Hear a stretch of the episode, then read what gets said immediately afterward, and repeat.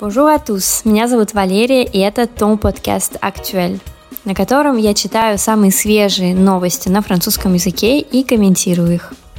Присоединяйтесь, чтобы узнать все самое актуальное о Франции на французском.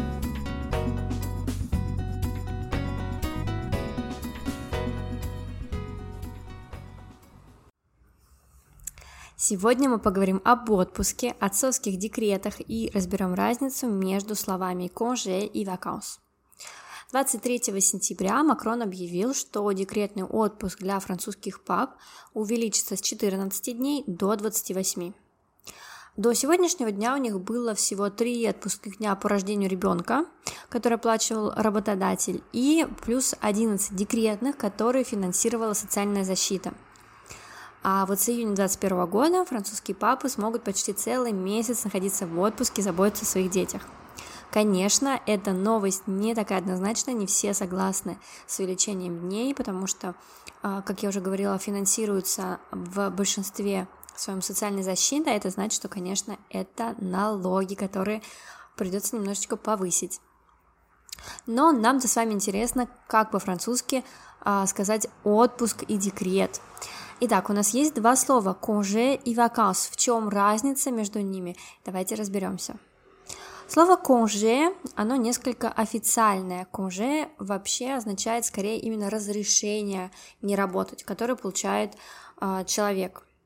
И можно сказать, что это термин, потому что в основном используется в документации и в устойчивых выражениях с этим словом. А, мы, например, можем сказать оплачиваемый отпуск, декрет, отпуск по болезни и так далее. Это все будет конже.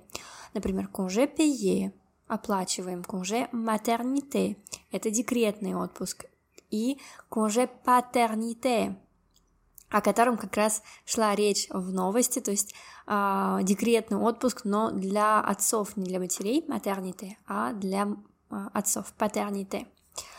Э, Использовать это слово можно с глаголом, например, obtenir, obtenir un congé, а, получить отпуск, а, bénéficier d'un congé. А вот слово vacances, которое, думаю, что более широко известно, оно э, подразумевает скорее период времени, когда вы не находитесь на рабочем месте или на учебе, потому что vacances, конечно, также означает каникула для студентов или каникула для а, учащихся, школьников. Можем мы сказать «on prend des vacances», мы выходим в отпуск или выходим на каникулы. Partir en vacances, уехать в отпуск. Поэтому, если, например, вы захотите а, пойти в какое-нибудь место, но все уехали в отпуск, на двери вы найдете а, скорее выражение partir en vacances или а, fermer pour les vacances, но не congé, потому что congé это а, человек скажет, я взял этот отпуск, да, э, j'ai obtenu а, un congé, payer, например, оплачиваем отпуск там на столько-то дней.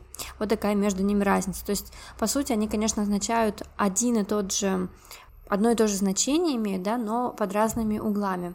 А, скажу сразу, что в современном французском, в разговорном французском иногда эти понятия смешиваются, эти слова. То есть вы можете услышать, а, когда человек скажет там а, partir en congé, может вам такое попасться, но все-таки а, грамотнее говорить вот согласно тем определениям, которые вам дала.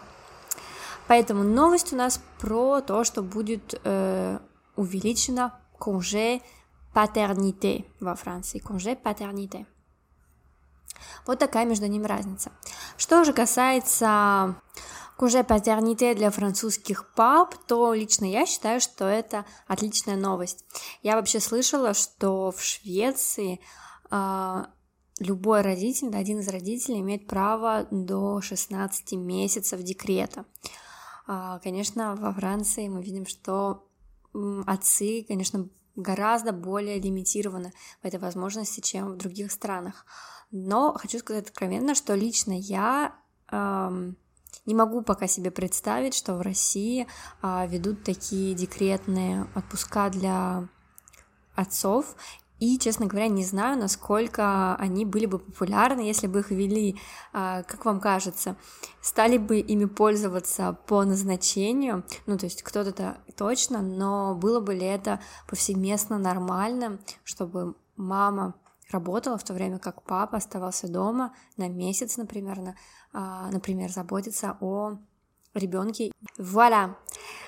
Э, это все на сегодня. Я была рада поговорить с вами про конже патерните и об этой интересной новости и разнице между словами. Пожалуйста, ставьте лайк моему эпизоду, если вам понравился этот формат, такой короткий выпуск. Для меня это очень важно. Я сейчас нахожусь в стадии трансформации подкаста. Делитесь, пожалуйста, им со своими друзьями, теми, кто изучает французский язык, потому что публика у подкаста пока еще не очень большая, но я очень хочу, чтобы подкаст стал полезный для всех, кто изучает французский язык. Итак, до новых встреч в новых эпизодах. И не забывайте подписываться на мой инстаграм Actual French.